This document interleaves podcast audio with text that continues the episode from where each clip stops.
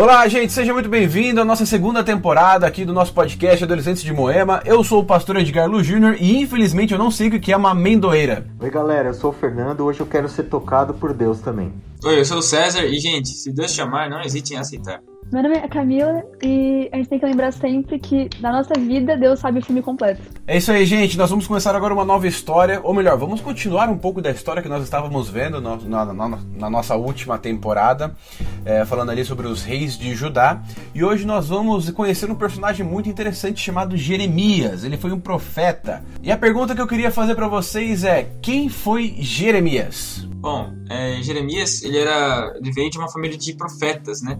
Ele era filho de Uquias. E bom, ele já nasceu no berço lá onde, tipo, a família toda é de profetas e, e Deus conhecia desde o ventre da mãe dele e já tinha os planos para ele já no futuro se tornar um profeta também. O papel de Jeremias como profeta foi alertar o povo de Judá que a paciência de Deus havia chegado ao fim, as coisas, das coisas erradas que eles estavam fazendo. Mesmo ele pertencendo a uma família de levitas, né, a, a, lição mostra que Deus escolheu ele, mesmo antes dele nascer, Deus já tinha escolhido ele para um propósito. Jeremias, gente, é um profeta importantíssimo da história do povo de Judá. Ele foi o profeta ali que viu literalmente o circo pegar fogo algumas vezes e é uma história emocionante. Você pode encontrar a história do profeta Jeremias no próprio livro de Jeremias na Bíblia. E hoje nós vamos conversar um pouquinho sobre o capítulo 1. E já que nós estamos começando pelo começo, eu quero perguntar o seguinte: como é que foi o chamado de Deus para Jeremias? Bom, eu vou, vou adiantando aqui. Jeremias era um jovem, né? Ele era muito jovem. E aí Deus faz um chamado para ele, né? E, e é um, era uma missão muito difícil, né? Era um plano muito difícil que ele tinha que executar. Ele tinha que alertar o povo que o mal que eles fizeram, o afastamento que eles tiveram, iria ter consequências e agora eles, eles iriam ser dominados por um outro país. E aí ele se sente muito incapaz desse, dessa ação, né? E aí ele vira para Deus e fala: Mas eu sou só um menino, né? Como que eu posso ter essa missão de. E aí Deus toca no lábio dele e capacita ele, falando que agora que eu toquei seus lábios, eu vou falar através de você. No texto-chave, a gente vê que a Jeremias 1,5 fala assim: Antes de formá-lo no ventre, eu o escolhi. Antes de você nascer, eu o separei e o designei profeta às nações. É, Deus falando isso para Jeremias passou confiança para ele, assim: Olha, eu te conheço desde muito tempo, desde quando você nem tinha nascido. Então, olha, eu sei o que eu tô fazendo, confia em mim, eu te escolhi, você vai conseguir é, fazer esse chamado. Sim, ele logo depois que ele fala isso para Jeremias, ele ainda fala assim, no versículo 6: Ah, Senhor Deus, eis que não sei falar, porque não passas de uma criança. Mas aí Jesus ainda chega para ele e fala: Ah, não, não, não, diga que você é uma criança, ele não, não passa de uma criança, porque a todos a quem eu, eu vou enviar, você irá, e tudo aquele que eu ordenar, você falará. Então, tipo, Deus falou assim: Meu, eu tô do seu lado, relaxa que vai dar tudo certo. Então, com isso dá para ver a confiança que Deus passa para ele e, e faz com que Jeremias tenha outra visão sobre isso e no futuro aceite a missão. A Bíblia fala que quando Jeremias questionou a Deus por causa da idade, Deus foi ali e tocou nos lábios de Jeremias. Qual que é a importância, gente, de saber que Deus está do seu lado quando você tem uma mensagem para passar? Porque você não está mais sozinho.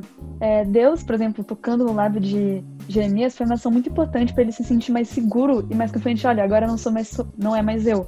É, Deus está comigo, então eu posso todas, todas as coisas. A gente pode ver também, né, é, semelhante ao chamado de Isaías, né?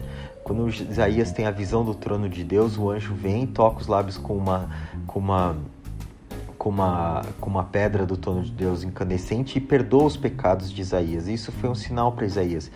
Para Isaías, ele precisou ser perdoado para depois ele, ele assumir o controle e ter a missão que Deus tinha programado para ele.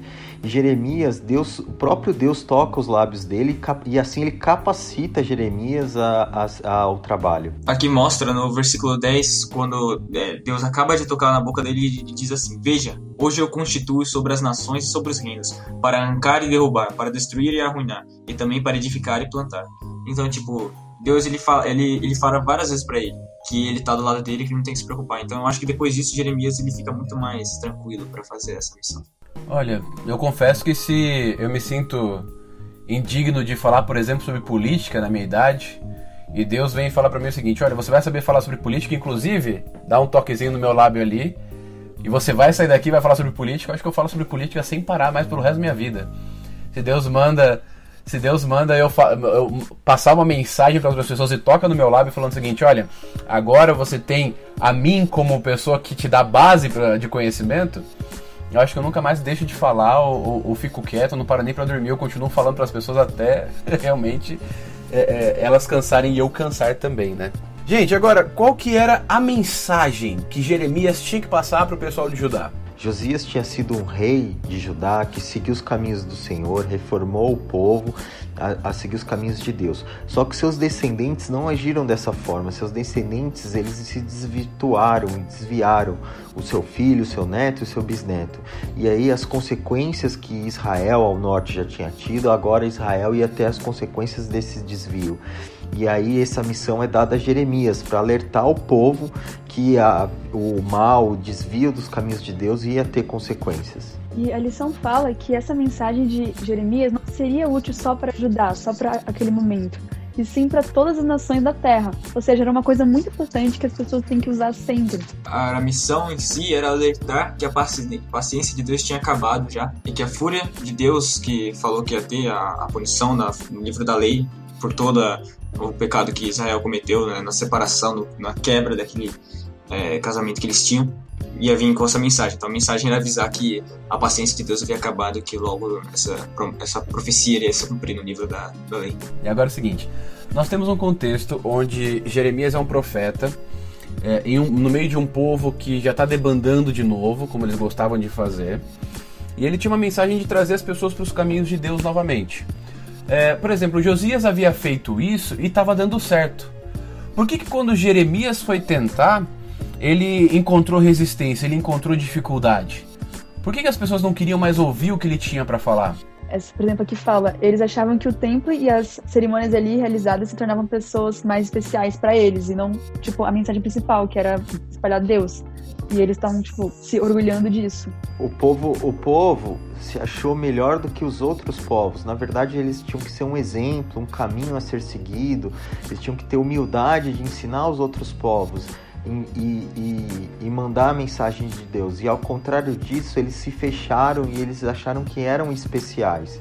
E aí, nesse contexto, eles acabaram desvirtuando todo o planejamento que Deus tinha para aquele povo e para aquela região, né? Eles, eles, o orgulho cegou eles, incapacitou eles de exercer uma influência positiva para as outras nações. Bom, é, a questão de ter essa, toda essa resistência também é, se deu porque o povo eles não estavam focando em resolver os problemas com Deus, né, de se arrepender de tudo que aconteceu no passado, mas sim em resolver as dívidas que eles tinham com os países ao lado deles, né, e não com Deus. E isso foi o problema, a resistência que teve nessa mensagem que Jeremias estava tentando passar e o que fez com que o povo desse essa resistência. E, gente, agora no decorrer dessa lição, nós vamos entender um pouquinho mais o que aconteceu no futuro ali com Jeremias, com o povo de Judá, com o restante da história. E nós vamos entender como é que Deus agiu e como ele podia e pode agir também na nossa vida hoje. A pergunta que eu quero deixar aqui para caminhar um pouquinho para o final é o seguinte: como que eu posso agir como Jeremias nos meus dias de hoje, por exemplo, com a minha família, com a minha igreja,